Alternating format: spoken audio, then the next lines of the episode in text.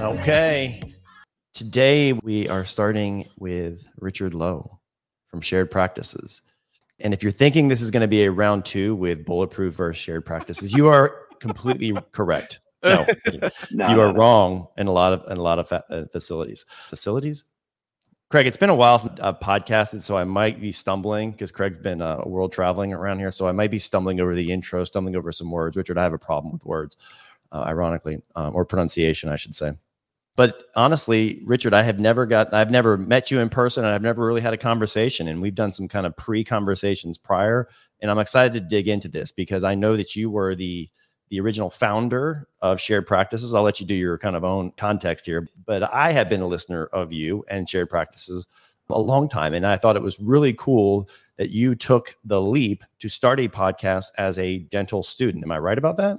so close. So uh, this is exciting because we've actually hung out off air uh, virtually quite a bit since that last episode. We've had a lot of conversations, and I've gotten to know you two virtually, and and I'm bummed that I didn't get to come to your uh, most recent summit, your your most recent event. I had family planned, like they were driving out from Utah to Indiana, where I am right now. And it was exactly that weekend. So uh, next year, I, I definitely want to come out to your guys' uh, The summit? event. Your summit, right. yeah. Thank you, bud. Yeah, that'd be awesome. You're right. I, I'd forgotten we had had conversations kind of not related to our podcast, but you're right. We had we had met.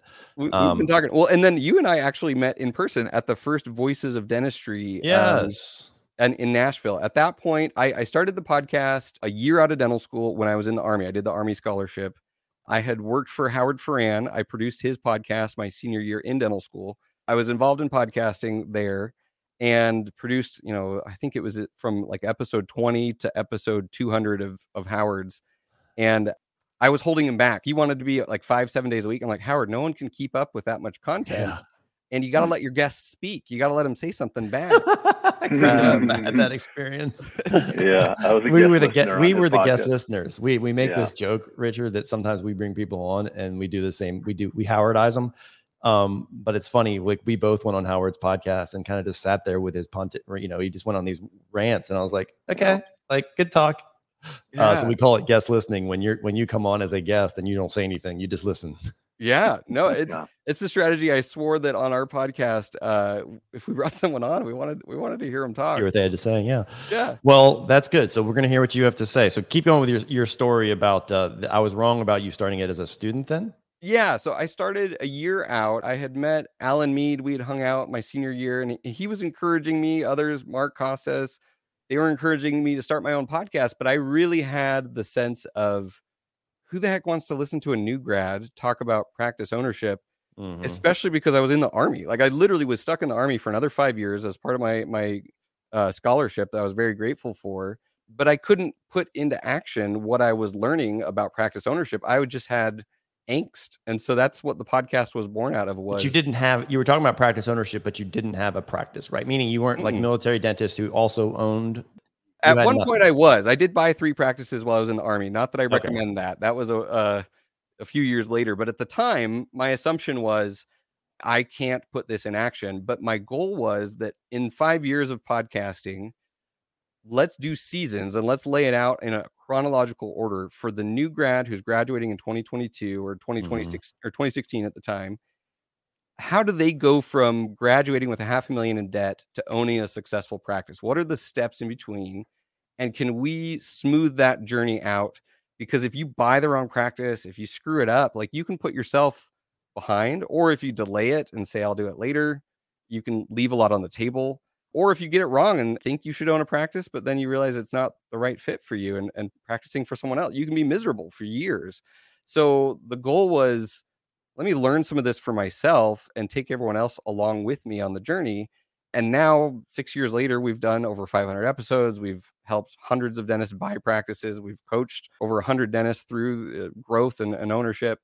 But at the time, like I was asking questions, I was, I was getting people like you guys on to say, like, hey, I have these questions. I know there's not always one right answer. Like, I think, and this drives actually George and some of my partners nuts, is that like I kind of like conflicting opinions sometimes on the podcast because I want to hear a different perspective of like, there's no one right way to do everything what's right for me what's right for these circumstances and so that's what the podcast was born out of and i would love to get the bulletproof perspective on practice ownership for you know my generation and younger of dentists who are graduating now who are looking for that first practice to buy or to start a practice and we'll make an assumption with a caveat at the beginning and, and the assumption is this is an entrepreneurial owner focused dentist. There's all sorts of ways to do dentistry without being a practice owner and they're all fantastic and they can be a great fit for everyone and that's why the first season of our podcast was is practice ownership right for me and I don't know, have you guys ever seen anyone in your mastermind or any friends or, or classmates who like went into practice ownership and then realized like I'm miserable. I I hate that's, owning. That's the most.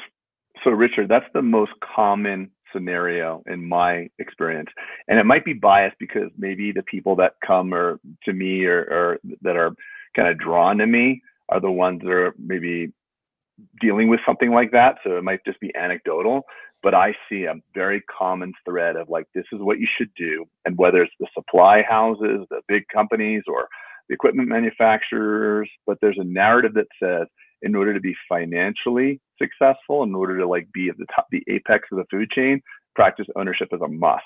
And I feel like that narrative is adversely shaping the level of fulfillment for practices because there are people that can be more economically and emotionally fulfilled as entrepreneurs or associate dentists uh, than um, owners. And I just don't know if people are equipped to know early on what's right for them. Yeah. And that's the unfortunate thing. You have to go through it only to realize at a certain point that maybe this was all wrong.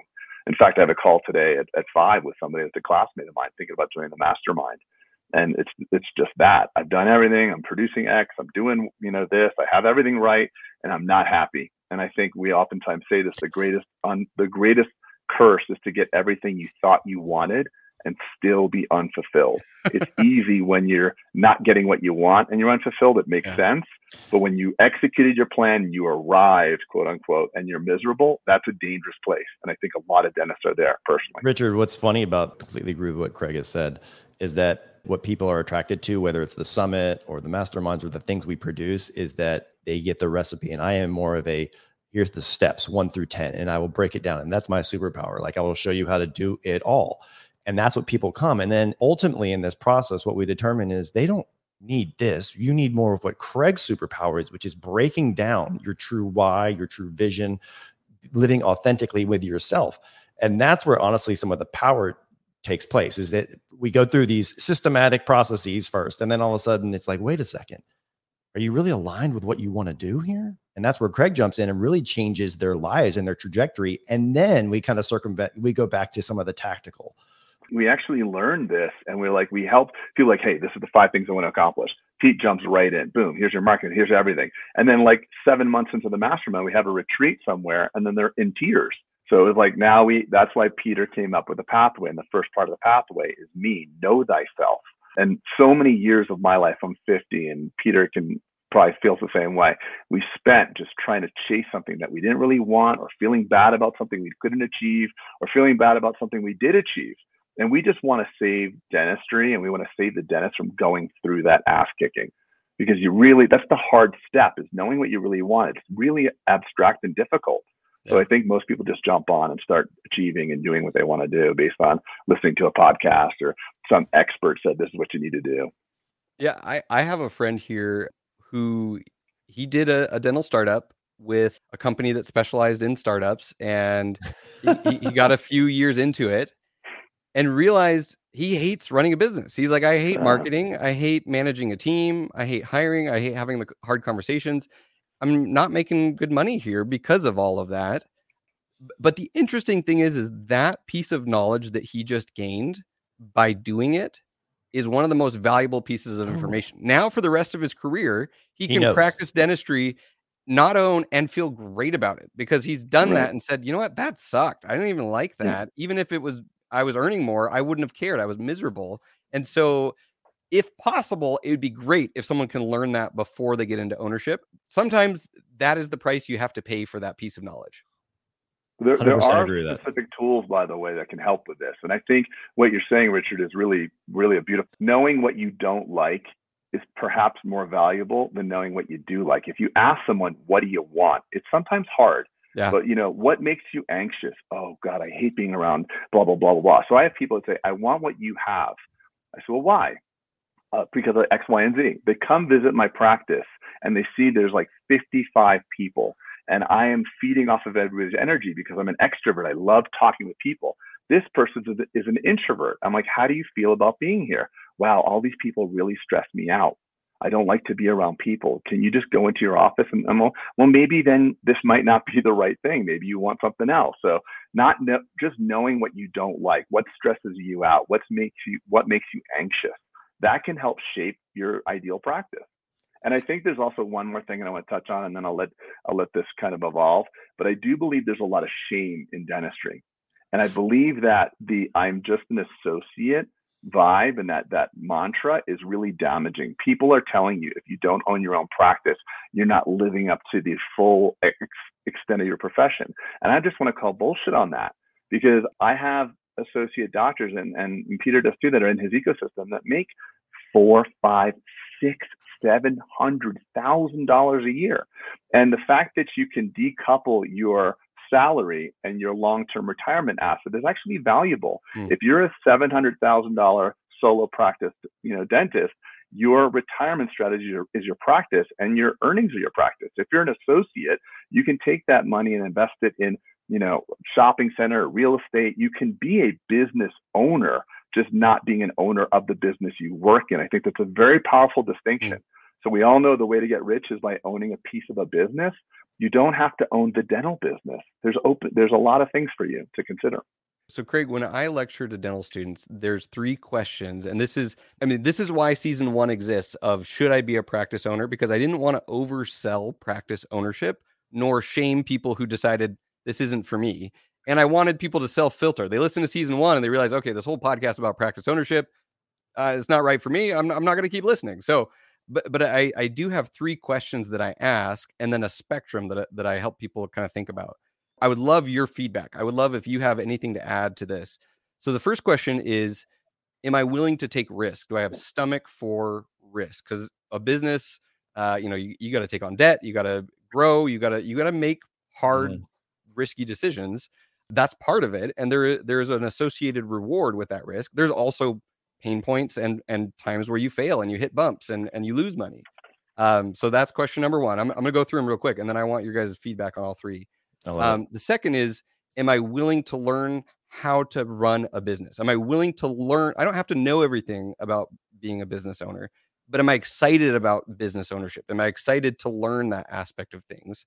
And then the last is, am I willing to work on being a leader? So, am I willing to work on managing people? Do I enjoy helping others and developing others and and overall if the answer is like i think so yes then there's this spectrum of clinical to entrepreneurial that, that most dentists fall on and and how where do you fall you're like man i would i would love to do nothing but teeth and have the business run by someone else versus on the other end i love business and systems and growth and and all these opportunities and that informs kind of the type or the style of, of practice that that you would lean towards what are your thoughts on those three questions? Should I be asking something else? Should I add something? Um, you know, what would you change? I have one suggestion. I love it, and the fact that you even do this, the fact that you're even offering some sort of sort of preliminary filter, you're just doing such a service to dentistry, Richard, that others are not because they're skipping that step. This is what you should do. And that was a generous of, uh, uh, genesis of round one. The should should do this, and I think the should creates the shame and the problem. So kudos to you for asking that. One thing that I think, and I think those are great questions, is it's more about appetite than aptitude. So are you willing? Or do you have the grit? Are you hungry? And and and at the end of the day, it's aptitude. Are you good at it? Are you the type of person? There's certain people that are just born to to not born, but they, they've created an identity where they want to step out in front. They're comfortable stepping out. Doesn't mean a, a macho man or a strong woman. It's just there's all different st- sorts of leadership styles. But some people, it just violates their their their core belief about who they are. So if they're willing but they're not able, that's hard, and they'll be they'll they'll feel a lot of shame around it. I can't lead a team. I feel really bad about it. They'll feel like they're letting their team down. When in actuality, they're probably great leaders, but they just don't feel like they are. So mm. I hmm. think not just the appetite, but the aptitude. are you the type of person that usually takes risks? Not are you willing? Because you know Peter was you know extreme kiteboarding before he ever opened up his first business. It's not he's just a risky guy.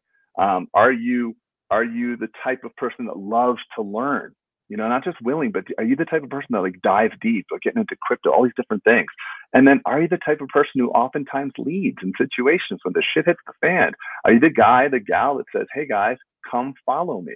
So it's not just appetite, it's aptitude. And I think that is is great. And there's no better predictor of the future than your past. I love so it. if you're those types of people in the past, then you're probably going to be that person in the future. Ahead, I just sorry. knew one thing is I was willing and ready to make less money and do what I wanted to do. I had a, I had something in me I had to express, and I was willing to make far less money and fail just to say I did it. So it wasn't a willingness; it was a must. It wasn't hmm. a should; it was a must for me. we talk about goals, Richard, and we talk about this a lot. I love the the prep questions that you give people because it makes you sit and ponder, right? And you have to start being authentic with what it, what you're talking about. My gravitational pull with being an owner and a multiple owner was so strong that to Craig's point, I didn't care what it took. I was burning the boats left and right because I didn't care what it looked like. Because I knew, you know, I, I always say this: I got one ticket on this planet. This is what I was born to do, and I'm going to do it it would come hell or high water. So my pull was uh, no one was pushing me along the path of I was an associate first, actually, for a very prestigious practice, doing pretty well here in Atlanta. But my pull was so strong that I wanted to get out of that safety net net a nest and um and go towards towards ownership. Um, but I knew those questions would be, you know, I answered those questions for myself because I just knew I was like, I'm never going to be happy being second chief. And I think I said that to her. Actually, Mm. my my employer at the time, I was like, I'm never going to be a good second general. I'm just going to be honest with you because I knew myself at that point. You know, Well- I'm not going to be a good. I'm, you don't. I don't take commands well. As a matter of fact, we go through like these and these these. It's called culture index, Richard, and we help our masterminders learn like kind of who they are and what kind of person they are, and like through examples. And when they did mine, they he actually said, he's like, "Have you ever had a job? Because you're He he's unemployed. He's unemployable, right?" And And, so, and by the way, I am as well. Like my leadership tendencies, like we, it's crazy. I'm a little bit more hireable than Peter, but it's like in, innate in our in our in our DNA. Yeah. Yeah. And and knowing that about yourself versus like I, I was in the army for six years. I had to take Mhm. orders, do what other people said, go other places. Like I, I'm a little bit more malleable. And and so like I compared to some of my other partners, some of my other partners would probably George and others fall under that category of un unhireable in terms of not Craig, I- having control of your destiny. I've got something to add to Craig. You probably didn't never knew to, to Richard's military thing. You were kicked out of the army. I joined the I joined I was commissioned as the, in the Air Force. I had an Air Force What? dental scholarship. Air Force dental scholarship. They paid for all of my schooling up to a certain point. Of what point I realized I can't give people, I can't give the military four years because I I want to do something different than what it is. So I actually got commissioned and got an honorable discharge because because of my CO at the time. I, I had a heart to heart with him. I said, dude, I don't think I can do it. I, I want to do X, Y, and Z. He's like, you know what? Maybe the military is not right for you but my dad, you know, my family comes from the military. My dad was a Yeah. Navy officer, right? too. And so, um, so little little tidbit, Craig. I don't even know if you ever knew that that I was actually I was actually a captain, commissioned as a captain in the Air Force before I was a dentist. I- Um, That's amazing. I didn't your name I- to captain. That'd be cool. the funny thing is, like they were paying for all this school, and then he said, "All right, no big deal, no big deal." And being so naive and not understanding how the process worked, I was like, "All right, well, they haven't asked for their money back. That's pretty cool. They paid for all the school." like no one said anything about it, and so my dumbass is moving all along. My first tax refund, by the way, I was expecting like forty thousand dollars. I got nothing back. yeah. They they remembered that money, by the way. I thought like I was Yeah, like, oh, the That government was forgot. They Richard with my forgot about money. me. We're happy. Go get that money. they got that money, that's for sure. So I paid it all back. Um, but anyway, sorry, Richard. I just thought that was an interesting little uh, little sidebar. That's hilarious. No, and the, and the government does not forget. Um, I I definitely am, am going to steal that the appetite versus attitude versus aptitude, and and if that's on my slides, there will be attribution, but but I I will now. Uh, Yeah. to Code Craig Spodak, redeemable on uh, Amazon. I love it. Um, so with that, um, I also think there's a a a third category, and this is something I've been thinking about a lot recently and realizing recently. We we teach this spectrum of like clinical to non-clinical and a bunch of practice models that fall along that spectrum. Um, I think there's also another outlier that the three of us might fall on, which is the serial entrepreneur who has to constantly be building something or or teaching or working towards something like the true visionary that just can't sit still. And it's not that like enough is never enough it's just fun to build things it's fun to have a vision it's fun to and that's the dentist who you know builds up to four and moves to sells and moves to another state and does it all over again and, and just like then starts a mastermind or you know does x y and z and I've realized that I'm in that space. So I just want to continually have the opportunity to help others innovate, be an entrepreneur, and and have continual opportunities. And and, and that's where I've settled is like, okay, that's the kind of dentist I am, is is I need to be able to continue to do new things. Um, and that's hard to do in in a single practice that you're not changing or growing or or any of that. Um, what are where do you guys fall on that spectrum? Does that resonate with either of you?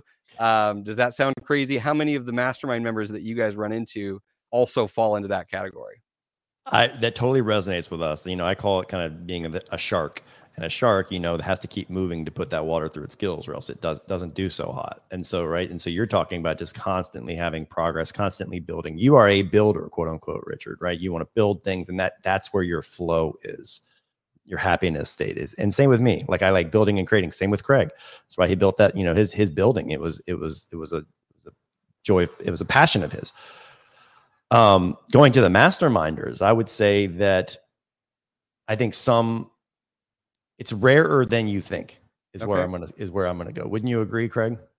Yeah, I think the uh, narrative of I'm a builder and I want to do this, I want to do that is fairly common, but the actual people who do it is far less. I see that. I think there's. It's know. a pervasive problem in dentistry, Richard. In my opinion, it's this cut and paste narrative that we that mm-hmm. we hear someone say like, "Well, I have a multiple practice owner," or "I'm, you know, I do two million dollars a year," or I, and it's like, "I want that too." Cut and paste, and they skip the step of the bulletproof. You know, we call it bulletproof pathway. They skip the vision and the authenticity where you're working through. Like, do you really want that? Is mm, more money, yeah. more responsibility, more more risk going to make you happier? Right? And at the it's end of the amazing. day, that's the it's only amazing. KPI that matters, right? Is the happiness KPI. Yeah. And if you're living inauthentically, it doesn't matter how much money you're making. It doesn't matter how many practices you own. It doesn't matter how many people you're leading. If that's not what makes you happy, like your all your KPIs are out the window. Totally. Yeah, so that's a very common conversation. The most common conversation is, "Hey, I'm, uh, you know, I'm listening to your stuff, and and this is what I'm doing and and what's the plan? The plan is usually the common conversation is I'm going to get to blank, I'm going to sell. And it's usually a younger guy. It's not a 60 year old guy. It's a 30 something. And I'm like, okay, and then what? And then it's always a blank stare. What do you mean? I've sold. Like, what are you talking about? I'm like, well, you know, you have this money. You, you, you know, you have to. And Peter and I say this all the time. When you exit your business, you have to take your money and invest in another business. You can't put your money under the mattress. It's losing 15% per year or whatever the CPI mm, is. Well, technically nine, Craig. Okay, technically nine. But I'm just saying you have a responsibility now to invest in another business. And now you're investing in a business that you may know nothing about. But uh, one thing that and I you sure I shit don't have control over that money right. like you used to, right? right? You don't have control of Facebook stock or Amazon stock. People think it's a it's a passive investment, but that is a great distinction, Craig. When you brought that up and you said you're going to always be invested in a business. It just might not be yours. Mm. Right. Unless you expect you to have live, yield. If you can live in your in investment, you can literally walk around and touch the things in your investment. Try to do that. Hey, hey Bezos, I want to just come in and see see how things are going. You know, at the court. Can I sit in a board meeting? You can't do that. Right. You know, so as a private investor, you're you're an investor in your business. You can literally live in it. You can make changes if that's right for you. But one thing I want to just add to what you said is that if you are a person who's a builder, let's just back up to 35,000 feet. You're not just a dentist, Richard, Peter. We're not just dentists. We're multifaceted builders. So I am getting a lot of fulfillment and pride out of building other things. So I bought a shopping center. I get to pick the colors. I'm, you know, doing the bulletproof thing. I have a cattle ranch that I know nothing about. I'm, I'm building there, and I'm trying to figure out how to improve the pastures. Um, so, so the idea that we label ourselves, we get so myopic. Dentistry is very myopic. You know, our successes and failures are in micromillimeters literally life under loupes. We tend to treat our entire life like life under loupes. And you're not just the dentist. You can be a builder. You could be an associate or have a single doctor practice, or you could work three days a week and then do all this other stuff. So you can fulfill your. But that's why it's the most beautiful profession in the world, Richard. We say this all the time, right? Is that dentistry can be whatever you want. At, you know, meaning that if if, if you yeah, are an entrepreneur, yeah, it gives you so many options, right? It gives you if you want to be this path, okay, no problem. Here's your way to do it. If you want to be an associate and make a bunch of money, like Craig was saying, or just do dentistry, perfect. If you want to be entrepreneurial, perfect. Choose your own adventure career so it's the greatest and, and profession think, on earth, and we make such big impact with patients' lives and teams that it's like I think it's it's the most beautiful profession on this planet. I agree, I and I think that the stress comes from cramming our multifaceted identities into the top three choices that are widely discussed in dentistry. So you have to sacrifice on something. So I think you, we got to really back up a layer and realize there's literally thousands of practice modalities, thousands, and you can fit, you can make, and if it doesn't exist, make it. Make the totally. one you like. Richard, well, I want to ask you a question. Go for it. You because you had talked we before we hit record, we were having some good conversations, and I was like, you know, and you actually brought up this topic, and it's like you've been doing this for six years now, 500 episodes, which is just daunting. Like I can't imagine that. We obviously don't produce as much topics, uh, much content as shared practices on our end. But you had said you'd be nice to talk about it now from the context of uh, what I wish I had known when I had started. And I'd love to hear that because I think that's where the value, that's where the rubber is going to meet the road for someone listening to this right now, our listeners, your listeners, whoever it may be, is is the wisdom that's been gained by you having such accountability in this in this process, right? You you set out learning, even though you didn't have a practice, but you made you were like, look, I'm going to go public with this knowledge, which made you like a student times 10, so to speak, because you knew that you were going to have to then amplify this learning to your to people that were listening to you so it made you like just it was it's i, I don't know if that was a an intention of yours but i was thinking to myself like what accountability i mean that's an amazing accountability thing to do. Oh, oh um, absolutely. That i mean that's how that is my learning style is that if i can turn around and summarize this and teach it to my you know classmate in dental school th- that's how i learn. I can't process it any other way. So probably the only way i could have learned all this learn it at a depth. And there's a number of what i wish i would have known. I think the first is that it's okay to get your vision wrong. And in dental school, I remember sitting our only practice management lecture thinking, I like multi specialty dentistry. You know, I, I, had done some surgery and I liked that. I liked root canals. I liked, I thought I liked everything. And so I was like, maybe I'll kind of do some of the specialty work between three practices, but I'll do that when my kids are teenagers because then they'll be older and travel around between those three practices and and and do some of the more like quote unquote fun stuff and that was my vision. And that was why I did the two year AEGD in the Army. I did a residency, got surgical training, got to do implants and wisdom teeth and molar root canal under a microscope, which I have two microscopes in my basement. If any of your listeners uh, want to buy a microscope, they're global, the four step, they're great. Can't sell them. Um, Are they um, next door to your E4D by any chance? There, uh, there's a Form 2 down there. I thought that's what I wanted to do. So I did the two year AEGD. I ended up through a weird set of circumstances buying three practices while I was still in the army in my, in my last two years of the army eh, here in Indiana. I, I did medical recruiting for my last two years in the army to get home to Indiana sooner and bought three practices and started to live this vision of traveling around between these offices. And I realized that I hated it. I hated it because there's not all the equipment you need. They're not used to scheduling these specialty procedures. It's a huge disruption to the practice. You don't get really efficient and you can't follow up super well with these patients after these you know more complex procedures. And as time went on i was just like man maybe my vision kind of was not what i thought it was going to be. Um, and i actually came to the point where i pivoted away and i had bought those practices with some partners and i walked away from my equity. But because we had wow. bought right we bought practices that w- were good cash flowing practices there was plenty of meat on the bone and me walking away was a great thing for them. It was a great thing for me, and and it worked out because we had bought right in the first place. And so, wait, wait, when you say walk away, good for you, by the way. Good I want to make sure I understand this. You meaning you walk away, you got bought out, or you said, "Here's my equity, you can have it." Here, here is my equity, and they refinanced me off the debt. You know, it's like okay, we, we were a year, we were 18 okay. months into paying down the debt, and so I technically had some differential there between, um, you know, what had been paid down and and what we had bought together. Um, and I walked away. I walked away from that because it wasn't my vision. All three and, of them. Good for you. Good for you. And by the way, Rich, you you got lucky and made money, but let's just say that you were going to lose money. You know, there's three currencies in life. We always say emotion, time, and money. Money's replenishable. Your emotion and time might not be. Let's just say the money was so costly to you. You said, you know what? I'm just going to fricking grind this out for 15 or 10 years. And the cost to you and your family are huge. And I think you hit the nail on the head. I'm so happy you're talking about this. We're going to get it wrong a lot and you i'm going to get it wrong soon again and you're going to get it wrong and it never stops you'll be you know 85 god willing and still learning that's the beauty about the human experience there's no shame we're refining it constantly i think the only thing i could say looking back is have more grace for myself number one like it, i fuck you know screwed up no big deal and then number two when you realize you screwed up let your pride go and mm. just pivot i would say i had a multi-specialty idea it's going to just be like dental school. I'm going to hire all specialists. So it was literally a pyramid where the whole practice exists to support the specialist. As we all know, specialists are better people than general dentists, and they're deserving of higher percentages of revenue into perpetuity because you spent those couple of years. So for the rest of your life, you're ordained to get more percentage than the GPA. we all know that. That's a rule written in you, the gods. You would do well in the army because that's how it works in the army. They are they are the gods of the, the hierarchy. The right, they're yeah. God.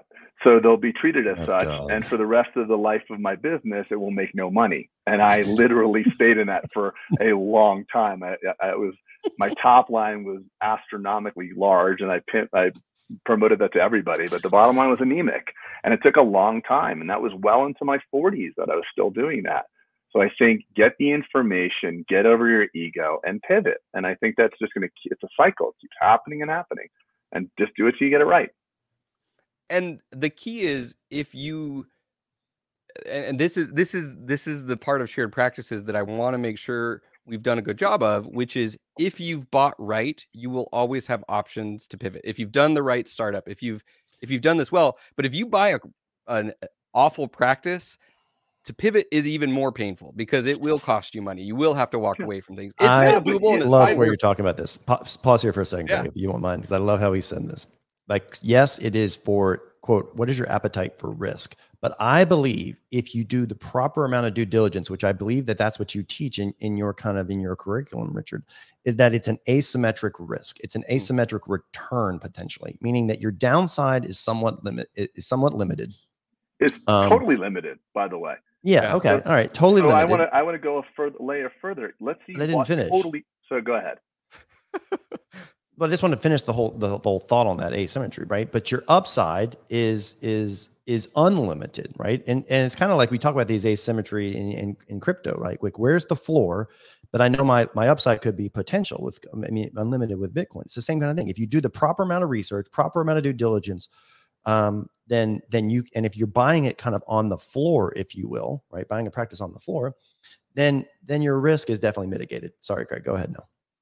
And I think that the, the greatest thing to remember, and it's one of the things that's always powered me through challenging times, is as a dentist, as a licensed dentist, you're truly bulletproof. Pick a spot anywhere in the United States that you like, and you mm-hmm. can actually make a living there. No one can repo your dental education when you are a restaurateur and you fail mm. and you lose everything, the chances of you becoming a convincing another group of investors to become another restaurateur are very, very small. Yeah. And the second failed restaurant is even smaller. So, so we ha- have the luxury of having a skill that no one can take from us. Right. In fact, it might even be an internationally available. I, I, can't speak to the international laws, but pick a place in Europe, even. I, you know, I'd love to live in coastal Italy. I'm sure they would love an American trained dentist you have the world as your oyster. So even if you bought totally wrong, you're stuck, you're in debt, blah, blah, blah, there's so many pivot points for you. You're still a dentist. You're still a dentist. Yeah. It's amazing. And if yeah. you knew that, it's like it's like that question, what would you do if you knew you couldn't fail? Couldn't fail. You know, yeah. You know what I mean? And that's what it's like to be a licensed dentist. What would you do if you knew you couldn't fail? Your worst case scenario is being an associate in like coastal California or wherever wherever you want to live. Maybe not California for people, anywhere you you have yeah. that ability yeah no and and so so then can we arm people with enough information to make them dangerous? And that was season two of acquisitions. How do i find the right practice buy right and get it to the point where you're like looking at the numbers i think this is it. I think there's growth potential here. I think this fits my vision. I think this practice is going to be successful but I still want to do my due diligence. And for a while, we were we were having uh, listeners send us P&Ls, and it was George and a and a team of uh, trained interns. We that. were helping people evaluate practices, and we did hundreds of practices like this. And George George was doing this since like D2 year. He was evaluating practices, and he was nailing the potential and the upside and the growth because he's he can see the matrix. Not everyone yeah. can see the matrix in terms of the numbers and the data. Um, and so then how could we make that more accessible? He's a polymath. And, you know that, Richard? Is he really? He like, us, yeah, we told us he's a polymath. Okay, I, I, I actually didn't know this about Joe. I don't. Can you give? Is, is Do you remember that word? Craig? Yeah, I think Rain Man was right. No, I don't think so. Okay. But I think polymath, someone is just a genius at numbers, kind of thing. He, um, he definitely is. Is a, he definitely a is a genius at, at, analytical stuff for sure. Um, sorry, Richard, I cut you off. I was I was wanting no, to throw no, in the that's word fine. Polymath. And, well, for a while, we would have people who were sending us uh, like practice evaluations, and we like we told them, hey, we're not we're not doing free practice evaluations. We don't have this as a service. Please stop sending us P&Ls. Um, but now we're on the back end where with our coaching department, we now have an accountant, we have our head of coaching, we we can help people evaluate practices. But the goal was get people enough information that they're dangerous, where they can say they lemon, lemon, lemon, fantastic. Let's let's right. do the due diligence on this one. And that's the amount of free knowledge that it's like, let's just put this out there. Let's talk, you know, eight episodes on on profit and loss statements as a podcast, which is kind of an awful idea. Like that is a really poor idea of audio content because talking about P&L seems like the most boring thing in the world. But if they have that appetite that you were talking about earlier, Craig, then that's what they want. This is the gap of knowledge. That's the gap that I had. It's like I don't understand looking at the numbers of a practice if it's a good deal or not. Um, I need someone to help me. So we did enough episodes and now it's like okay now i now i can read p&l's and evaluate potential practices and now we have a team that helps people do that but that's the practice the evaluation of, as a service you guys have that? We do yep so we do um, buyers rep uh, due diligence so we'll help evaluate the practice we've got a legal team to help with well okay we are not licensed lawyers uh, in in uh, any states at this point but we have some lawyers that we have preferential arrangements with that can help people do the asset purchase agreements and all of that. At That's some great. point, we would love to in-house that fully, and we're working in that direction, but we're not there yet. Um, That's cool. And and so yeah, so now we can offer that. But for a while, it was it was behind the scenes. We were doing all of that. But the key is what you guys were talking about earlier is if you can pair this with your vision. So the practice evaluation in a silo mm-hmm. tells you yes, this is a good or a bad asset. Yeah. But if you can then say what do I actually want in life? What's the practice dream? What's the vision? What's the lifestyle? And we can match that with here's, here's the steps. Here's the steps. Here's the yep. practice models. And these are the types of practices you would buy to grow into that. Um, that's where it gets really fun. And that that's the exciting part. That's what we love to yeah. do. So I think I think it's cool that you say that too. And and not everything that can be not everything that counts can be measured. And if you're the type of person that really likes to invest in team and your leadership, I would rather have a less performing asset with a great culture than a high performing asset with a toxic culture. So I think it's really, in, I think we all as dentists overstep all that when choosing an associate or when choosing a practice. We just assume it's going to be just to our liking. You know, how many, I, I have so many masterminders that have hired an associate and they've never really understood the philosophy of dentistry.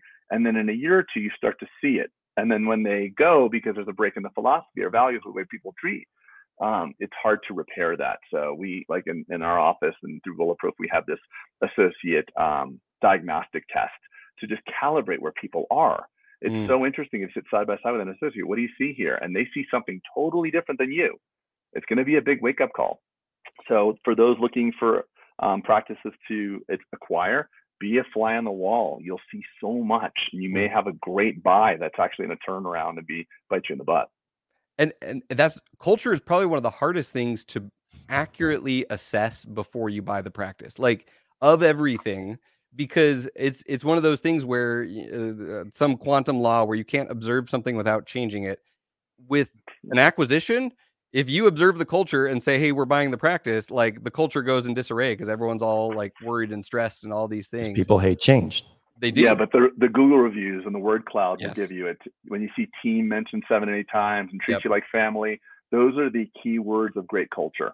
Absolutely. Team. you know when the when the patients will identify your practice if you don't know what your practice stands for and you're confused about who you are in the, in the marketplace go look at your google reviews and look at the word cloud and you'll see what you really are and that might actually help you with your mission and vision statements you may think your service is a smile or 30 minutes or less but really it's about team family values treating you like great you know great customer service blah blah blah that that's the the the stuff that um culture we did a whole season on because the, the issue was we convinced people of practice ownership was was financially worth it.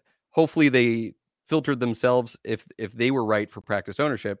Then we taught them how to buy a practice, and then we're like, crap, we better arm them with the tools to be successful. And so we did a whole season on culture and leadership. And, and so my my dad, he has he got his master's in organizational behavior. He's taught crucial conversations like with VitalSmarts and and taught executives and done all that. So him and I did like a, a series of, of six or seven episodes about how to have difficult conversations, how to establish these values. Alex Sharp, Sharp Family Dentistry, he's one of the partners in, in our group right now.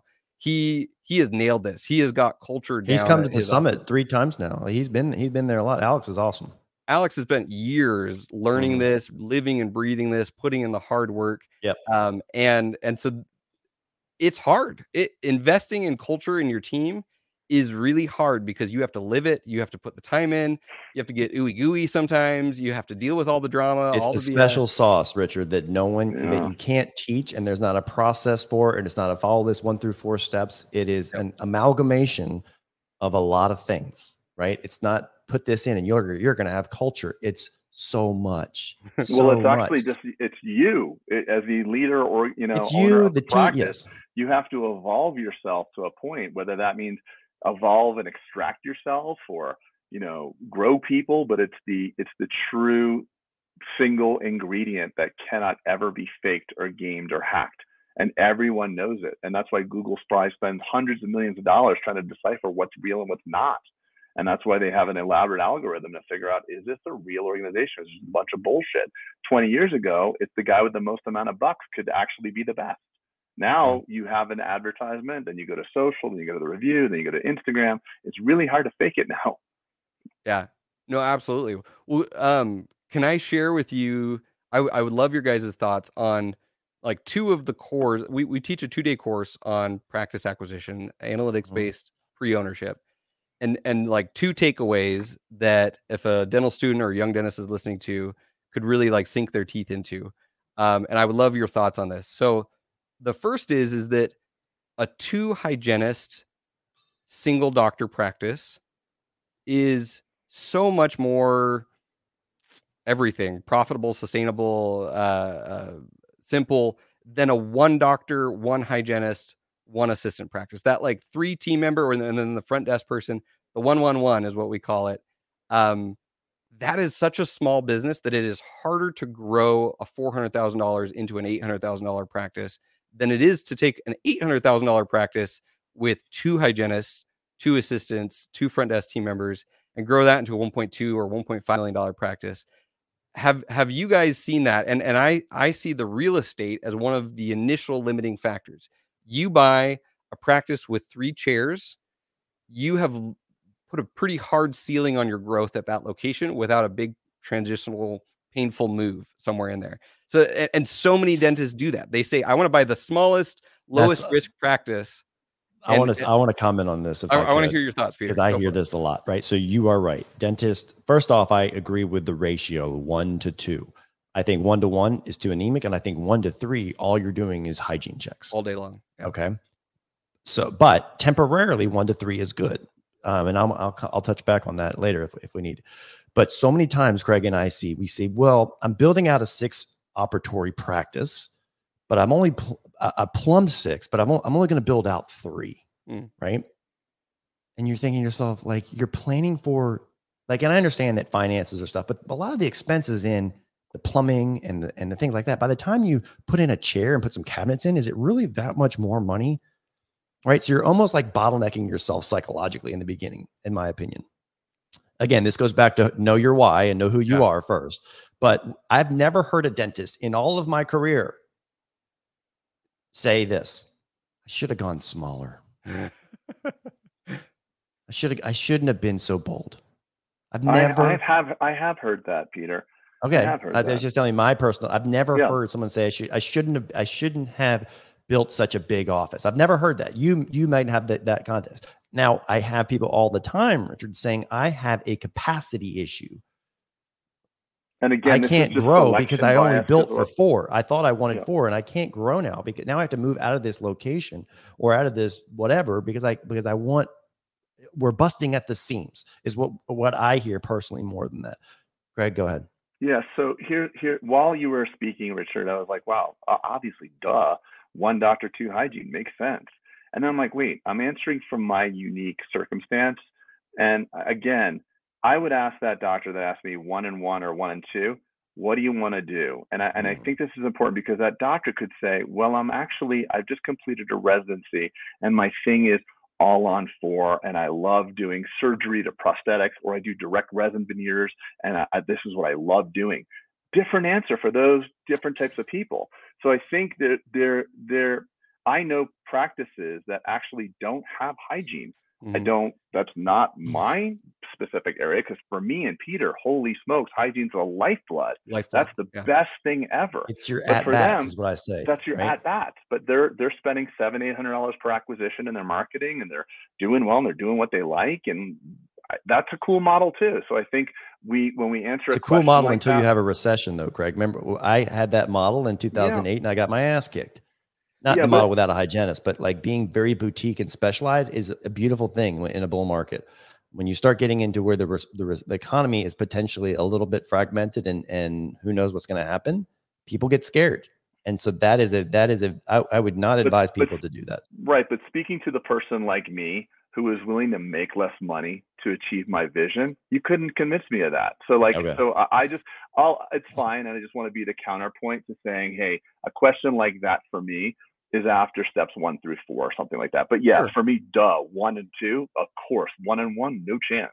Right. I mean, thank God, same day dentistry when you have an active hygiene practice is Yeah. a miracle, is amazing.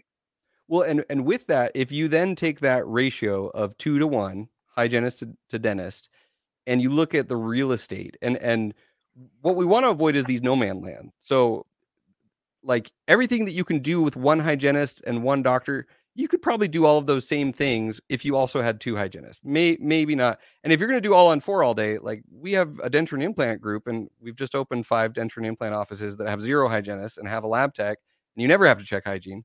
But the, the flip side of that is if even if you want to do a lot of specialty stuff, having two hygienists, your office is going to have more at bats, more profitability.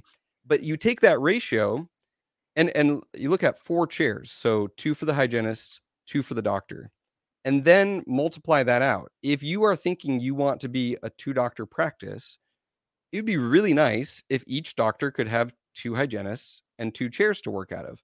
And so if you buy a five op practice and you think you're going to be a two doctor practice, you're setting yourself up for like zero elbow room and just frustration and you're you're bottlenecking your own growth. So knowing ahead of time, man, do do I want to be the solo, this is the me show. I'm to I'm to crush this, just me, no one else.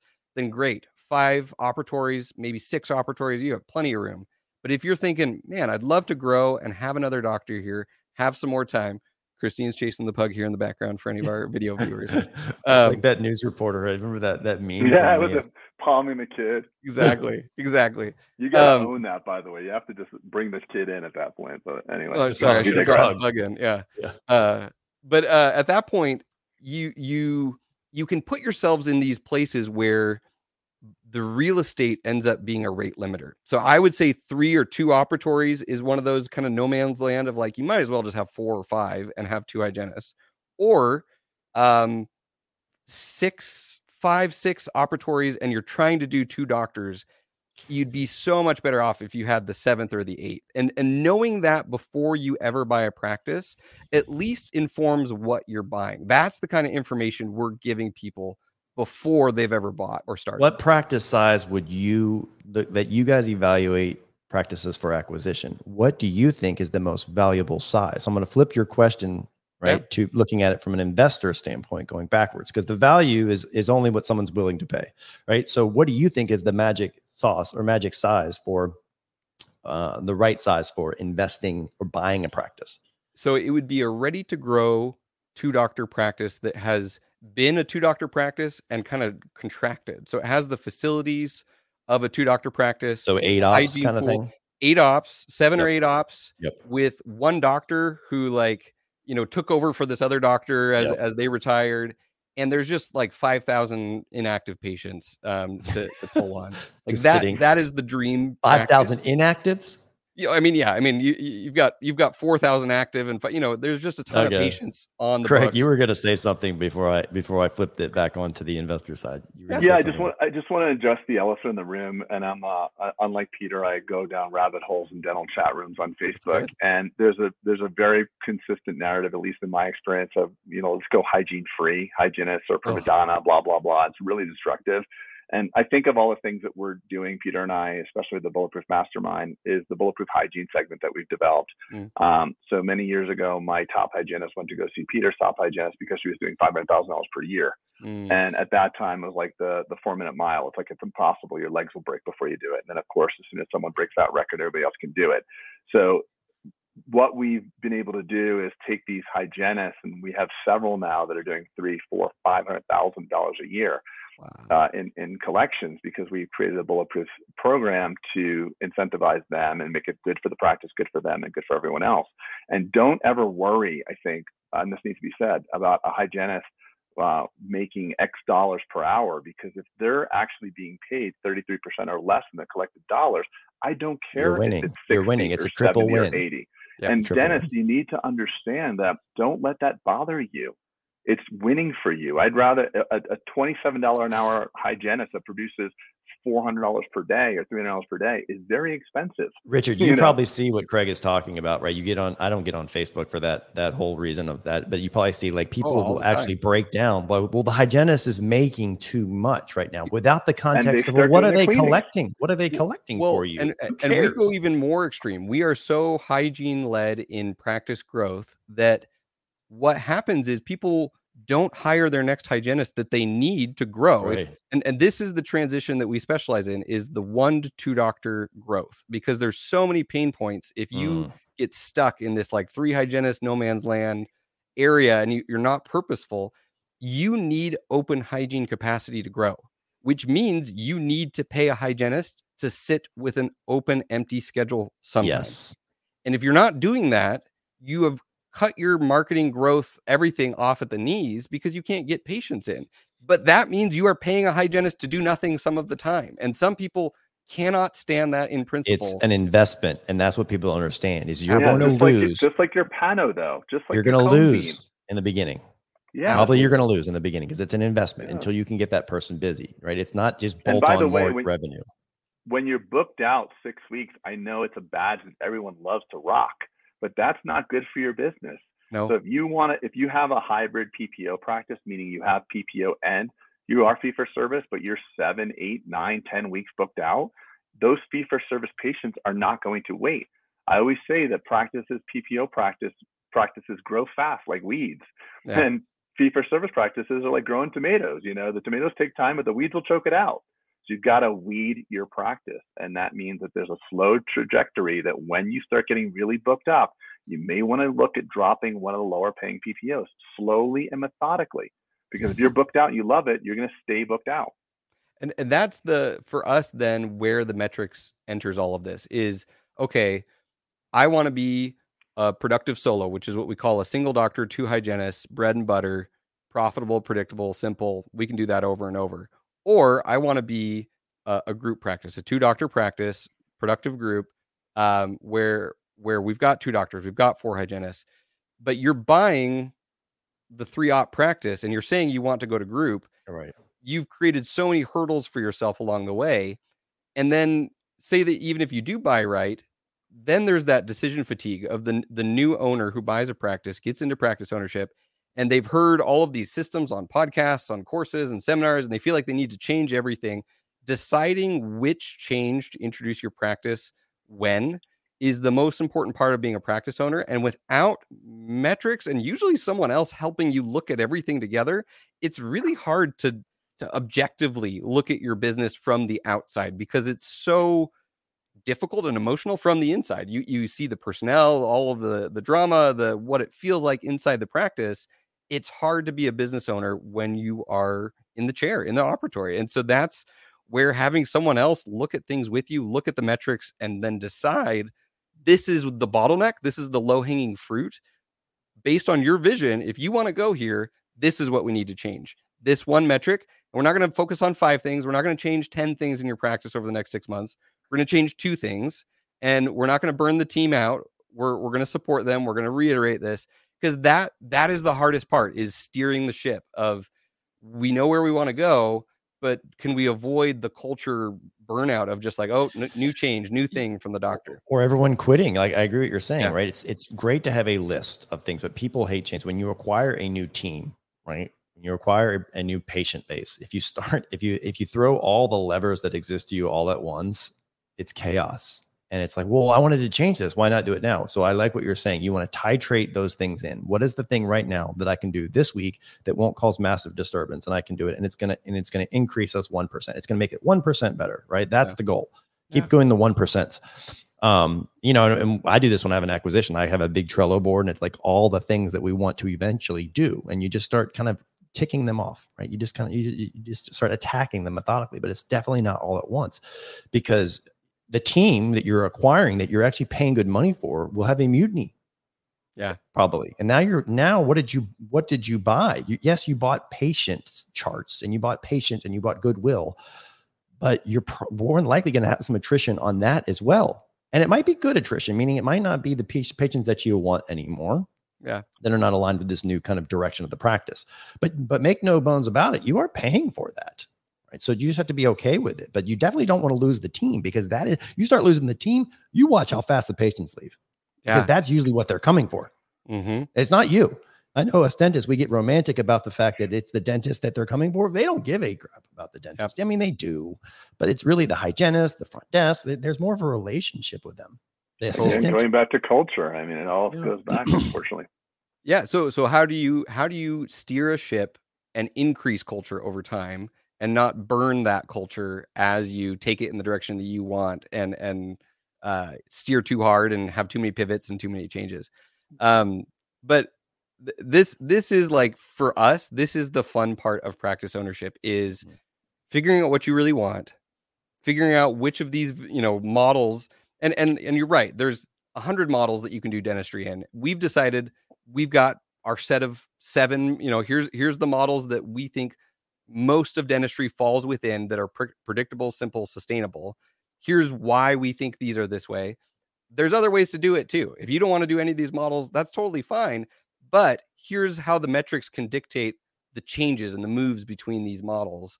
And eventually you have to get to that point where you are fulfilled and happy and and and doing the things that you want to be doing whether that's dentistry or something else or investing in other things um, we want to get there together and i think there's so much alignment between what you guys have built and what uh, we've learned and, and we've been helping people with um, it's a lot of fun and I, i'm excited to come to your guys' next event so do you guys have like the 2023 dates yet or are we still a little bit out from that I don't know if it's been set. I know that, excuse me, I know that there has been, believe it or not, um, there's so many resorts that are so busy. So we are trying to find a defining where we're going to go location wise that can serve the most people.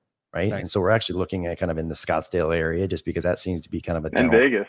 Vegas. Mecca and Vegas, right? And make it fun for the team. So we want our thing, Richard, is we really have pivoted into it. First, our first couple ones was doctor, doctor, doctor, and mm-hmm. now we're all about the team, and that's what our kind of masterminds do. It it's the magic doesn't happen by you learning how to do X, Y, and Z. The magic happens by you bringing your team and spending time with power and proximity with these people and other teams, and then and start rowing the boat together. That's um, why we have a 10 times, that's why we have the 10 time guarantee. So if you don't produce 10 times what you spent, we'll give you your money back because we know if the doctor goes alone, Monday morning's all pumped up and no one was there, I mean, the level of team engagement, it's almost like send your team to the summit and don't go and then yes. get the hell out of yeah. the way.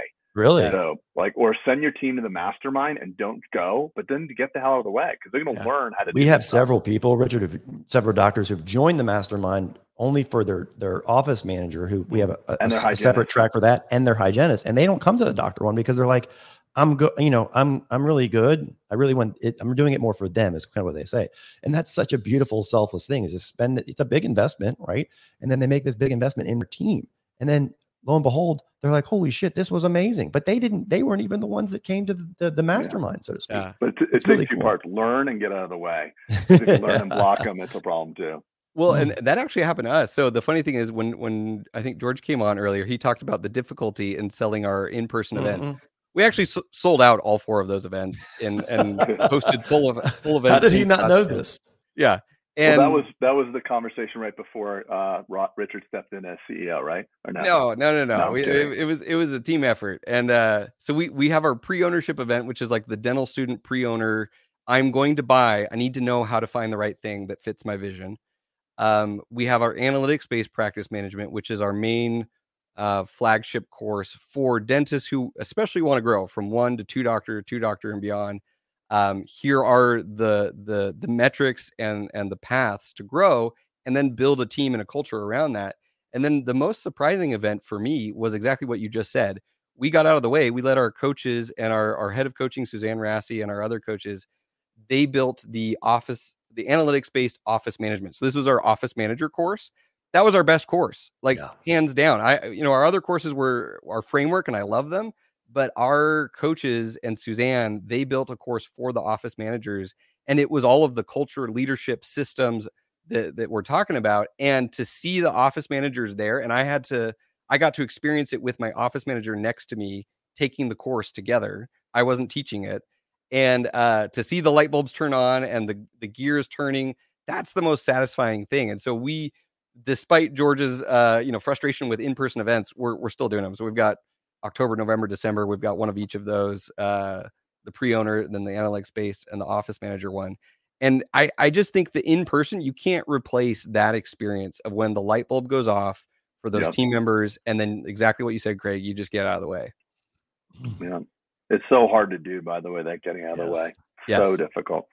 No, and and when when the light bulb turns on, the team doesn't understand the light bulb that's turned on in your head and and to trust them and to build them up as leaders to give them the grace to make mistakes and uh and really empower them that's the challenge and and that's the heart of, of being a leader in a, in a practice um one, one thing i want to say and with without getting too uh touchy feely here. It's a process of being a little bit kinder to yourself mm and then in turn you're kinder to other people. When you're really demanding and hard on yourself high detail dental type people we're not only hard on ourselves we're hard on other people around them so it's kind of a full circle grace for yourself and grace for your people. It doesn't happen without both. Interesting. I i i never like put the dots together on they see if you're beating yourself up their stress levels of like crap what's he going to do to me what's yeah. he going to say to me if i screw up um, so they're going to see that. I never even like connected that. I love that. Yeah, perfectionistic people hurt themselves and others around them. So it's a little bit of a. I didn't want to get too uh, touchy feely, but I had to say that. So it's a it's a good thing that to arrive at that point where you're kinder to yourself and kinder to others. Well, well, you guys are still invited. I, I know we threw that out there. There was conflict. We, you know, we'll talk afterwards. But uh, yeah, I'd like to see when. how does someone find like your your your uh, your dates on that? Yeah, so events.sharedpractices.com. You can go to sharedpractices.com and click on the events um, and and we've got those all on there and we'd love to see people out there whether they're dental students pre-owners office managers uh, practices who are trying to figure out okay what kind of practice do we want to be um, we'd love for you to be there yeah i think there's so much synergy with you know it's funny how we we started this this collaboration with shared practices and bulletproof is like this like boxing match you know so to speak like us versus them and it really is there's so much synergy because i think that where you guys were were kind of the the students and the younger generation of dentists and the people trying to figure out who they what they want to do and learn. I think you guys fill that niche. And then I think we're kind of known as more of like the guys who have been there, done well, you you have two, so I don't want to say that. No, but I, we're more I, I entrepreneurial, like big saying, big stuff, right? So it's more of the know stuff at the beginning. Yeah. Yeah. So I think there's so much synergy. I think we attract the same type of dentist, is what I'm trying yeah. to say, right? A growth minded, entrepreneurial, someone who wants a full career big career, whatever that looks like for them, whatever big and full looks like for them. Um, but it's but it's going to take learning one way or the other, meaning clinical or entrepreneurial or leadership or whatever. It's going to take learning, and you're going to have to be a learner regardless of what path you pick. Um, and, and that's why I like how we both do it. And, and authentically, Richard, I can feel it from you right now that you you love dentistry you love you love the business of dentistry you love the profession of dentistry and and you talk good things like i can see you know it, it's all over craig saying like oh yeah you said that i'm so glad you said that because that narrative is missing right like the questions that you even ask as opposed to saying here's what you should do which is kind of what i do a lot here's what you should do just do these three steps you actually flip it back and say hey are you willing to, to, to take a risk are you willing to learn how to run the business and are you willing to be, learn how to be a leader and you ask good questions first. And I think that resonates with Craig a lot. Yeah, well, and, so good. I've updated my framework based on this conversation today. So I've I've taken stuff. I was writing stuff down, and like I said, I'm stealing stuff on future slides, and and I'll I'll be throwing stuff out. Like Craig told me this, Peter told me this. I really appreciate the conversation we, we got to have today. Thanks for it's awesome. Yeah, I'm really awesome. I'm really grateful that um that you that we put this together because uh, it's been very informative for me. I'm really proud of what you're doing. I hope that doesn't sound uh, um, patronizing. No, I'll take it. No, but I'm really, I'm just happy that you're doing it because you have a micro, a lot, you know, microphone with a large audience, and it's really a responsibility, you know. And and I want you to be inclusive and, and speak to everybody, and and and um, you're doing it. You're you're you're talking, the, you're walking the talk. So you're Thank good you. for dentistry, and I'm proud to yep. proud to proud to know you. Thank you. Yep, that's awesome. We're probably going to break this up, Richard, on our end in just two in two segments because we're now at God. Time flies when you're having um pretty long for a pod like it, moments to me. Love it. All right. I'm, I'm going to fade us out. Until next time, see you on the Bulletproof Dental Practice Podcast. We'll Over and out, everybody.